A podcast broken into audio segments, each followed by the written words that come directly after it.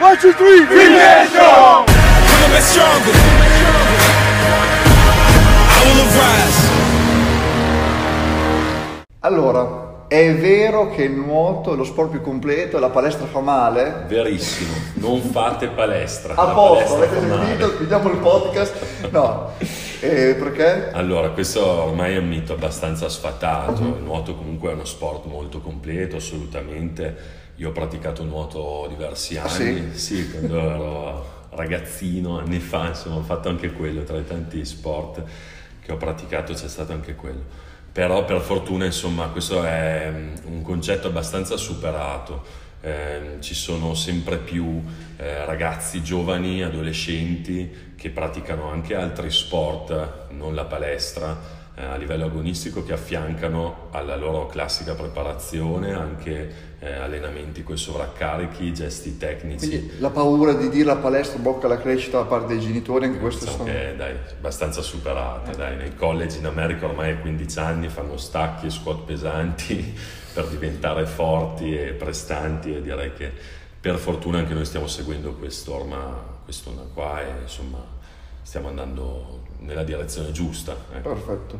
Beh, facciamo un passo indietro giusto per chi ci vede e chi ci ascolta. Oggi sono qua con eh, il nostro amico Jacopo Ciao a tutti. e vuoi raccontarci un po'... In realtà un po' si potrebbe anche capire qual è la sua passione, la sua professione, però dici un po' tu cosa Faccio fai. nuoto. Esatto, nuoto, questo è nuoto, nuoto, nuoto. Farfalla perché... Esatto, esatto, all'aria addosso. No, eh, niente ragazzi, io sono Jacopo Cristofolini, pratico ehm, palestra, come diciamo, bodybuilding ormai da 10 anni, più di 10 anni. E mi sono appassionato a 15 anni, vidi i primi risultati e subito diventò proprio una passione sfrenata che non sono riuscito a frenare. Ti ricordi quel giorno, se c'è stato un giorno in cui hai detto cazzo... Guarda, eh, probabilmente dopo i primi due o tre mesi di palestra, i primi, vedere i primi risultati, ero molto magro, proprio il classico ectomorfo, magro, magro, magro, vedere i primi risultati, i primi muscoletti uscire, mi hanno fatto proprio eh, caricare tantissimo e da lì poi è diventata proprio eh, una passione, come dicevo prima, eh, che ho coltivato che sempre, diciamo, con aumentando un po' quello che è l'impegno sotto i diversi fronti, dall'allenamento all'alimentazione, è stata una cosa molto graduale, non è stato subito, non ho avuto da subito l'approccio che ho negli ultimi anni, chiaramente. Infatti dico spesso anche ai ragazzi di non aver fretta, di prendersi proprio il tempo perché non, non si può pretendere di aver tutto subito, no? Eh, bisogna seguire il processo. Io ci ho messo un po' di tempo a capire come allenarmi bene, eh, quanto era eh, giusto ehm, il volume dell'allenamento per me. Insomma, all'inizio mi allenavo troppo poco, adesso mi alleno troppo, insomma, a parte gli scherzi, bisogna trovare la giusta via di mezzo, a volte ci vuole tempo. Perché, correggimi se mi sbaglio, ora tu comunque sei a tutti gli effetti un eh, personal trainer, Esatto. ambito bodybuilding, Esatto. segui delle persone, degli atleti Esatto, sì, e gareggi sono- anche, Sì, giusto? sì, sì. Questo non lo vuol dire, ma Sono laureato in scienze motorie, adesso sto- mi sto specializzando in nutrizione umana e ho fatto diversi corsi per eh, eseguire la professione personal trainer. E ho lavorato tanti anni in palestra, sono fatto la gavetta, quella che tanti dovrebbero fare prima di improvvisarsi trainer e coach mondo esatto. ma insomma ho fatto la gavetta da istruttore di sala, ho lavorato in palestra come istruttore per 5 anni e dopodiché ho iniziato piano piano a seguire i primi clienti come, come trainer, quindi lezioni con lezioni one to one e, e adesso sì, ormai da 4-5 anni appunto faccio eh, questo lavoro a tempo pieno e seguo le persone sia con il servizio di training, quindi lezioni one to one, come dicevo prima, che con il servizio di coaching, quindi il servizio di consulenza, eh, in cui io affido una programmazione eh, composta da allenamento, eh, alimentazione, piano di integrazione, studiato sull'obiettivo, sul- studiato sul soggetto e diciamo che con questi due eh, servizi riesco a far raggiungere alle persone dei risultati abbastanza Sei importanti. contento, diciamo, Sono molto contento. sì. Questa è la cosa che Sì, ti dà sì, più soddisfazione, Faccio il no? lavoro che amo e questo veramente è una cosa, mi ritengo molto fortunato. Al giorno d'oggi insomma so di, di essere fortunato che non, non tutti fanno il lavoro che gli piace, insomma il detto che fai il lavoro che ami, non lavorerai mai un, giorno della tua vita, è vero, è vero. Però comunque, nel senso, non è calato dal cielo frutto di anni di studio, preparazione, sì, sì, gavette, sì, eccetera. Quella, quella, ci vuole. Eh, certo. Siamo qua in questa puntata del podcast perché volevamo fare stavolta con te un po' la versione, la posta del cuore, no? Okay. Del, delle, del bodybuilder, la posta del cuore dell'appassionato di fitness. Quindi abbiamo raccolto in questi giorni un po' di domande alla nostra community e abbiamo preso le più belle, le più interessanti e vediamo se nasce qualcosa di interessante per quelli che ci hanno scritto e per quelli che ci ascoltano e ci vedono. Domanda numero uno, questa è molto bella, quindi quella del nuoto l'abbiamo già fatta e vabbè, avevo già risposto in modo anche molto cordiale e cortese.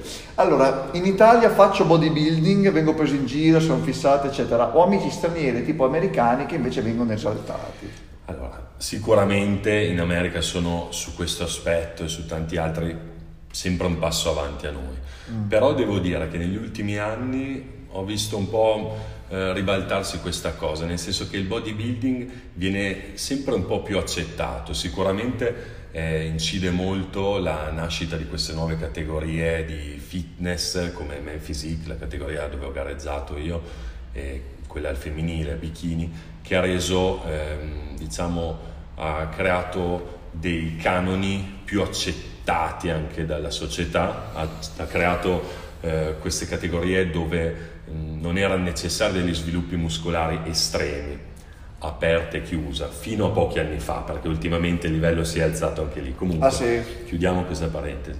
E, e, quindi diciamo queste categorie hanno portato molti ragazzi, tra cui me compreso, io ho 15 anni, eh, guardavo gli atleti Sadi, Kazovic, Jeremy Buendia, che ai tempi erano, eh, sono diventati poi enormi, Sadi che è diventato un classico, però eh, ai tempi erano dei fisici molto allenati, con uno sviluppo, pettorali, spalle, però ehm, raggiungibili, cioè dei fisici veramente che tu li guardavi e dicevi, cazzo vorrei essere così.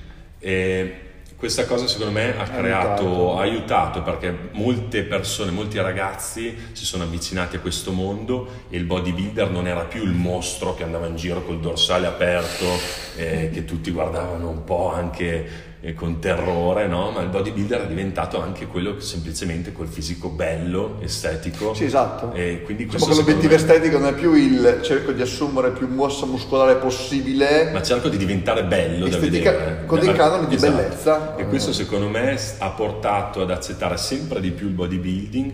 Io ehm, negli ultimi anni vedo sempre più ragazzi e ragazze giovani rivolgersi a me anche per, con obiettivi, vorrei, essere, vorrei raggiungere il fisico di una bikini, fisico. Uh-huh. vorrei fare le gare, ragazzi giovani.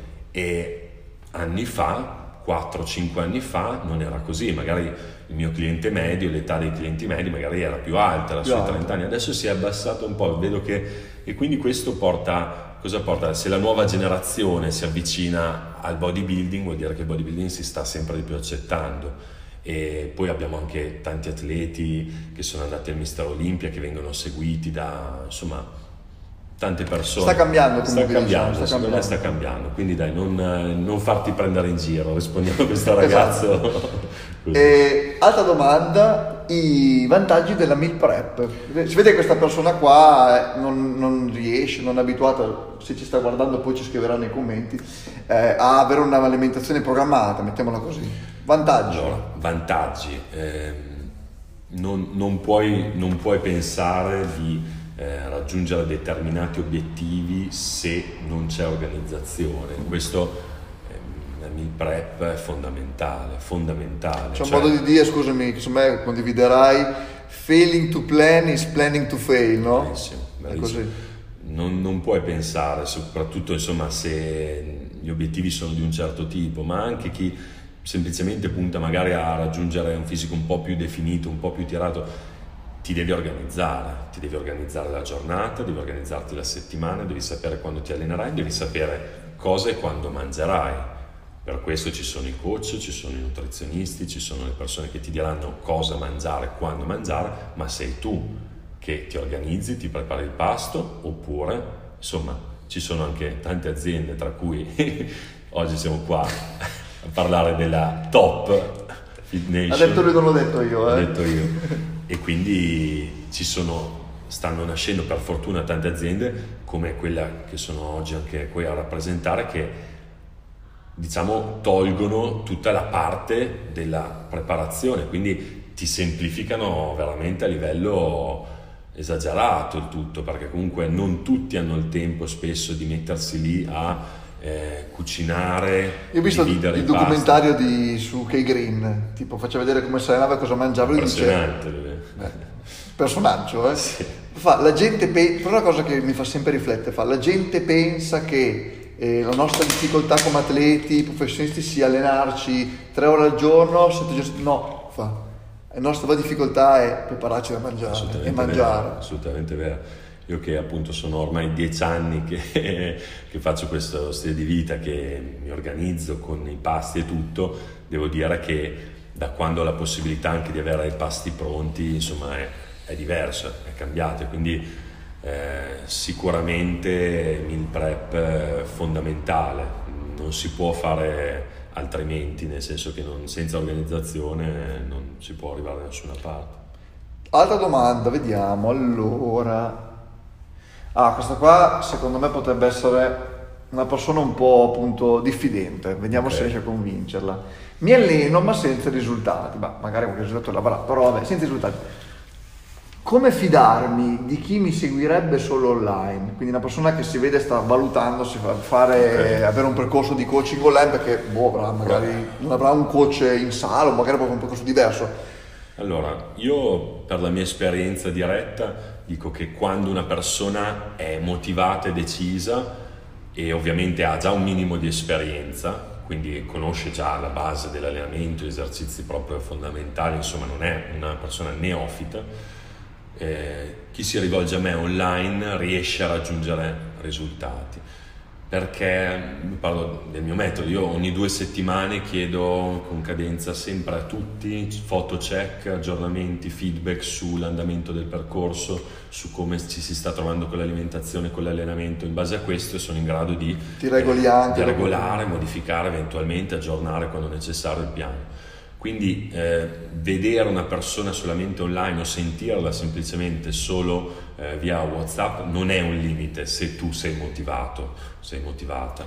Eh, non è quello il problema, il problema diciamo sorge alla fonte, c'è da vedere veramente quanto è eh, alta la tua motivazione, quanto è importante la tua voglia di cambiamento. Se mh, ci sono queste componenti penso che la il lavoro online non sia... Poi lo, lo, li affianchi comunque nel senso che io immagino una persona che fa una visita classica, magari una dieta così, spesso succede che vanno là, fanno la visita, boh, ricevono la scheda a casa, ci vediamo fra otto settimane, in bocca al lupo. Giustamente, è, in quelle otto settimane lì... Non c'è da... non, non voglio mai che venga inteso eh, il mio servizio di coaching come appunto un momento in cui io ti consegno il programma, ci si sente lì e ci si sente quando viene aggiornato. No, esatto. io ci tengo molto a essere aggiornato. Poi avendo un pacchetto clienti abbastanza importante non posso scrivere personalmente a tutti come sta andando, come andiamo. Ci tengo che siate voi a essere, ah. è vostro interesse tenermi aggiornato. Eh, certo. Io quando riesco, se vedo che un cliente all'inizio magari salta un check, glielo dico, però se non è interesse del cliente, mandarmi le foto check, dirmi come sta andando il tutto, insomma, già lì sorge una problematica enorme io ho visto all'inizio, inseguivo un po' le persone, quindi magari eh, gli stavo molto dietro, ma ho visto che sono persone che sono destinate a perdersi perché non sono persone motivate. Le persone motivate sono quelle che senza che io glielo chieda mi mandano i check e questi sono quelli che raggiungono il risultato. Video motivation. Quindi... no, quindi interessante. Yes. E mi ricollego alla domanda successiva e se ci sono persone che magari non si dimenticano volutamente forse di mandarti la foto body check perché il giorno prima hanno fatto uno sgarro e si sentono in colpa? Perché la domanda appunto è come, classica domanda, come gestire gli sgarri? Cheat day, cheat meal, mi senti in colpa? Ecco. Allora, innanzitutto c'è da capire se lo sgarro, ehm, se serve lo sgarro. Mm. A volte si rivolgono a me delle persone che hanno vissuto i loro due anni precedenti in cheat day costante, quindi lo sgarro al contrario. Sì, eh, quindi il cheat meal in quei casi lì non è mh, mm, proprio necessario. Al di là di questo, eh, il pasto libero inteso come eh, momento di gratificazione, come momento di stacco, o anche semplicemente per mangiare anche qualcosa di diverso, è eh, una metodica che io utilizzo sempre per i clienti che se lo meritano ovviamente, ma non è da intendere... Se lo guadagnare, giusto? Sì, non è da intendere come, ah, il pasto libero è sacrosanto a settimana, non è detto, ci sono persone che me lo devono fare ogni due settimane, persone che lo fanno ogni tre, persone che lo fanno ogni settimana, ragazzi che ne fanno due a settimana, quindi è tutto da regolare sulla persona. Poi, poi posso dire una cosa, scusa ti interrompo, secondo me anche è sbagliato l'approccio che sia su questa cosa, cioè se tu associ a una sensazione di benessere e di piacere il pasto sgarro, vuol dire che tu vivi tutto il resto del tempo come un'agonia, come una sofferenza. Non dico che devi dire ah che bello mangiarmi l'albume scondito crudo, non è quello il senso, però se tu non capisci i vantaggi sia fisici ma anche alla fine del cibo che ti puoi cucinare o far trovare già pronto in un modo anche buono, non devi vivere lo sgarro come il è l'unico posto che mi fa stare bene, altrimenti stare malissimo secondo assolutamente, me. Io ho fatto questo passaggio qua anni fa perché dicevo, cavolo, ma se devo aspettare il sabato a pranzo, che ci sta come discorso di reward, di ricompensa, però poi vivo la settimana di inferno, allora lo sbilanciamento... No, infatti quando all'inizio magari alla prima consulenza mi si chiede subito ma il pasto libero, cioè bisogna lavorare sulla, sulla, a volte anche sulla mentalità, sull'approccio delle persone, no? quello che hai detto tu è giustissimo, cerco di trasmettere sempre questo concetto. Perché... Una sera, cioè, perché poi magari vai fuori, c'è quella sera, perché poi quella mi mi sbaglia, anche qua a me è successo, tu hai la tua dieta, ti fai tutta la meal prep che vuoi, però una volta che tu arrivi magari che non sei ben organizzato quella settimana lì, per lavoro, famiglia, amorosa, eccetera così, e ti capita dover magari uscire a pranzo con un cliente o uscire a cena per un compleanno così, non puoi sentirti a disagio se dovessi anticipare certo. uno sgarro. Cioè, alla fine anche un discorso di metodologia, no? non è che se lo sgarro il sabato tu in una cosa straordinaria ti vedi farlo il venerdì, chiaro, dopo il sabato devi rimediare, però non bisogna ragionare a compartimenti certo. stagni. No, no, Domanda, chiedo, eh, non lo so. No, no, sono d'accordo con te, sono d'accordo con te, non, non bisogna ragionare in questo modo e il passo libero a volte importante anche perché comunque le persone lo identificano come un momento sociale, no? un momento in cui comunque si condivide un passo. Soprattutto in Italia. Quindi esatto. È importante, in alcuni casi è importantissimo, cioè ci sono dei casi in cui quando si raggiunge magari un, su atleti magari agonisti, quando si raggiunge un livello di tiraggio importante, si sfruttano le calorie in eccesso per raggiungere una condizione ancora esatto. più dry, muscoli più pieni, ricaricare i muscoli di glicogeno eh, su, bisogna sempre adattare alla persona, non esiste il discorso generale, bisogna guardare l'individuo e lavorare sul rapporto che si ha anche col cibo, no? vivere sempre il momento dello sgarro come un momento di gratificazione, ma non un momento in cui mi mangio tutto quello esatto. che mi sono mangiato la settimana, perché altrimenti diventa anche controproducente. Una volta il, il personal trainer dell'aperto dove mi alleno io mi disse non bisogna dire regime alimentare, perché regime suona anche un po' male, no? Ma dieta sostenibile, perché la dieta deve durare non da oggi a giugno, ma deve durare tutta la vita, perché dieta non vuol dire mangiare meno, Anzi, chiediti perché se mangi meno la chiami dieta, la metto lì, però dieta vuol dire un, uno stile di vita, un, sano, un modo di mangiare. Poi c'è la dieta, la dieta, su di te, su di me, se mangiamo le stesse cose, ce nello stesso modo, abbiamo comunque risultati diversi, no? Giusto? Certo. Quindi è un discorso, è un salto di ragionamento secondo me, ecco, vorrei che la gente su questo, appunto grazie al tuo contributo,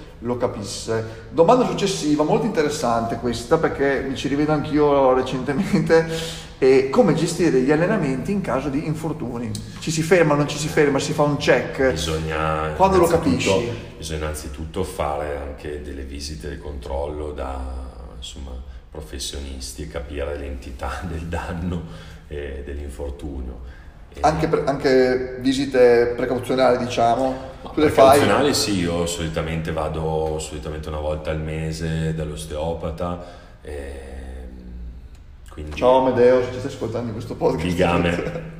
quindi insomma, a me anche lui del, della community Fit Nation, quindi ah, sì. ci stava vedendo. E, è fondamentale per uno sportivo, ma non solo, fare un check osteopatico fondamentale per mantenere in assetto, in equilibrio il proprio organismo, quindi questo può aiutare a prevenire gli infortuni. Per quanto riguarda la domanda diretta sull'infortunio, persone Eh. come Amedeo e come altri fisioterapisti piuttosto che ehm, ortopedici insomma, possono valutare l'entità del danno e dare indicazioni più, più specifiche.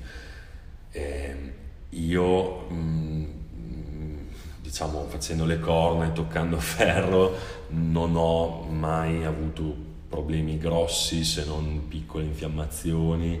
Che Eh, però sono normali, no? direi o no? sì, direi che insomma a livello a cui sono arrivato, mh, anche lì mi ritengo fortunato. Questo avviene anche perché comunque curo molto gli aspetti di riscaldamento. Oh, diciamolo, diciamo che molto sono importanti. Molto importante. eh, Tutta la parte di preparazione all'allenamento è molto importante. Quando vedi la gente che entra in palestra con lo sguardo basso, va alla panca, bam bam bam. soprattutto quando si fanno carichi alti. Eh. Poi oh, ci sono anche le persone indistruttibili. Mi ricordo in palestra avevamo un fenomeno, un ex bodybuilder eh, della vecchia scuola che arrivava, piazzava due pizze da 20, Carlo Bilanciera a freddo, in punta di piedi, inarcando la schiena, proprio proprio- vero maschio alfa. E lì cazzo dici, vabbè, lui è indistruttibile. Cioè, poi aveva 60 anni, eh, l'ultima volta che l'ho visto, sì, poi non so se ancora oggi è vivo. Però gli auguriamo. Esatto, spero che guarda questo podcast così anche lui. E allora a riguardo ti faccio mh, l'ultima domanda, perché si parla di infortuni. Ne avete scritto in, in tantissimi, fra l'altro. Buffer versus cedimento. Allora, diciamo che ehm, non mi piace molto utilizzare la metodica del buffer, in linea generale penso che, ma penso che in generale, in linea generale bisogna eh, cercare di arrivare al cedimento, all'ultima serie, non averne più per cercare, dipende sempre da quelli che sono gli obiettivi della ricerca, però qua stiamo parlando di una persona, immagino, ragazzo appassionato magari di bodybuilding, quindi sia ricerca dello sviluppo muscolare, eccetera. Bisogna periodizzare gli allenamenti, ehm, modulando eh, volume, intensità, cambiando gli stimoli allenanti sicuramente, ma bisogna cer- sempre cercare in linea generale di tenere i carichi più alti possibili e cercare anche di arrivare al cedimento. Poi è chiaro che su quattro serie il cedimento magari me lo cerchi sulle ultime due e non sulle prime, ci sta, ok? Però lavorare in buffer eh, personalmente non è una metodica che ehm, ho mai amato. Adesso sono in un momento di scarico in cui mi sto allenando un po' più eh, leggero, eh, inteso come ho ridotto il volume, ehm, ho cambiato lo stimolo allenante, adesso ho uno stimolo più metabolico, alte ripetizioni e non vado a cercare lo sfinimento, quindi sicuramente ora utilizzo questa metodica, però ehm, lo faccio per alleggerire un po' il sistema nervoso centrale e so che in questa fase non avrò dei grossi guadagni in termini di eh, miglioramento, incremento. Però non può essere stato tutto l'anno con l'acceleratore bisogna, bisogna, bisogna periodizzare quello, eh, deve essere il preparatore bravo a capire quando e come modulare i vari aspetti, ma basta lavorare bene su volume, intensità e, e anche se il cedimento non è, non è un problema. ecco. E quando vengono da te o nel coaching online o in palestra ti dicono Jacopo è giugno, fammi la scheda per la definizione. Li mando via. No, la definizione, no, non ho capito la domanda. No, perché secondo ti dicono, cioè la gente pensa che, non so, gli addominali escono perché tu ti alleni in un certo modo, Sì, non è un discorso di adipe, di alimentazione Certo, così, sì. quindi confondono, diciamo, l'alimentazione, cioè il cosa devi mangiare come devi allenarti, quando in realtà la scheda per la definizione, cioè la definizione la fai in, in cucina, in palestra puoi avere un certo tipo di allenamento, di, mi fa venire in mente l'altro giorno un cliente dei personal e insomma lo, lo tengo un po' bacchettato perché stia a dieta, perché stia a regime, come dicevamo prima. E gli ho detto, allora, come stai mangiando? Bene, bene, sono andato al ristorante, sto mangiando bene. perfetto, perfetto, sto andando alla grande. No, tornando al discorso, sì, addominali, definizione, vabbè, anche qua, insomma, ormai è abbastanza... eh, insomma, chi, chi si allena sa che, insomma, bisogna allenare la- l'addominale sicuramente, ma è altrettanto importante eh, avere uno strato di adipe sottile sopra, quindi io personalmente la parete addominale molto molto sottile, se non sono tirato non si vede una mazza e quindi li ho martellati negli anni, li alleno, li alleno, li alleno, ma non avrò mai il cubetto spesso che esce. Ah, lì. E quindi insomma, ce l'hai, ce l'hai. Così ci si deve tirare per, per fare la domenica. Bisogna allenarsi e mangiare sano. E in conclusione, eh, io chiedo sempre agli ospiti, così proprio un consiglio un, uh, che vorresti magari dare a chi ci ascolta, so, non dico un consiglio di vita, però abbiamo parlato di tante cose, di meal prep, di coaching, di alimentazione, di bodybuilding. Chi ci ascolta ti vuole un consiglio pratico da dire da domani, sai che lo faccio. Io, l'unico consiglio che mi sento di dare, che è quello un po' che, che è la strada che, che ho seguito io, quando si ha un'idea, quando si ha un, un'ispirazione, seguirla. Contro anche il parere di tutti, seguirla. Cioè che sia voglio incrementare, voglio diventare grosso, voglio diventare eh, nutrizionista, voglio fare qualsiasi cosa andare anche contro il parere delle persone, anche delle persone più vicine che magari possono essere contrarie perché vedono la tua strada in Ma non, sei, non sono te. Però seguire con tutto te stesso quella direzione ti farà raggiungere l'obiettivo. Sono cose molto scontate, dette così lo so che appaiono, però io ho sempre oggi mi sento ancora all'inizio, nonostante stia per prendere la mia seconda laurea, insomma, mi sento molto indietro, so che devo imparare ancora tantissime cose, sono orgoglioso, soddisfatto insomma di quello che ho raggiunto e se guardo indietro quando ho iniziato io mi vedevo dove sono oggi, cioè, ho sempre avuto l'idea di quello che focus. volevo fare, il focus e quindi quello che mi sento di dire magari anche ai ragazzi più giovani che ci guardano è di credere sempre nelle vostre idee e dare il massimo sempre, ci saranno anche i giorni no, ci saranno anche i momenti no, in cui magari le cose non andranno proprio come vogliamo, però sempre crederci, dare il massimo, andare in quella direzione anche contro tutti, sempre martellare, pam pam pam pam, poi l'obiettivo prima o poi arriva e e dopo sarete... Insomma, anche se l'obiettivo è andare a mangiare al ristorante tutti i giorni. Anche, anche se l'obiettivo è mangiare bene. bene. Tu non, non, pensare a niente, vai al ristorante, mangia bene, esatto. mangia bene. dopo starai da Dio. Va bene, dai. grazie mille Jacopo per questa grazie, puntata grazie te, e bella lì. Bella.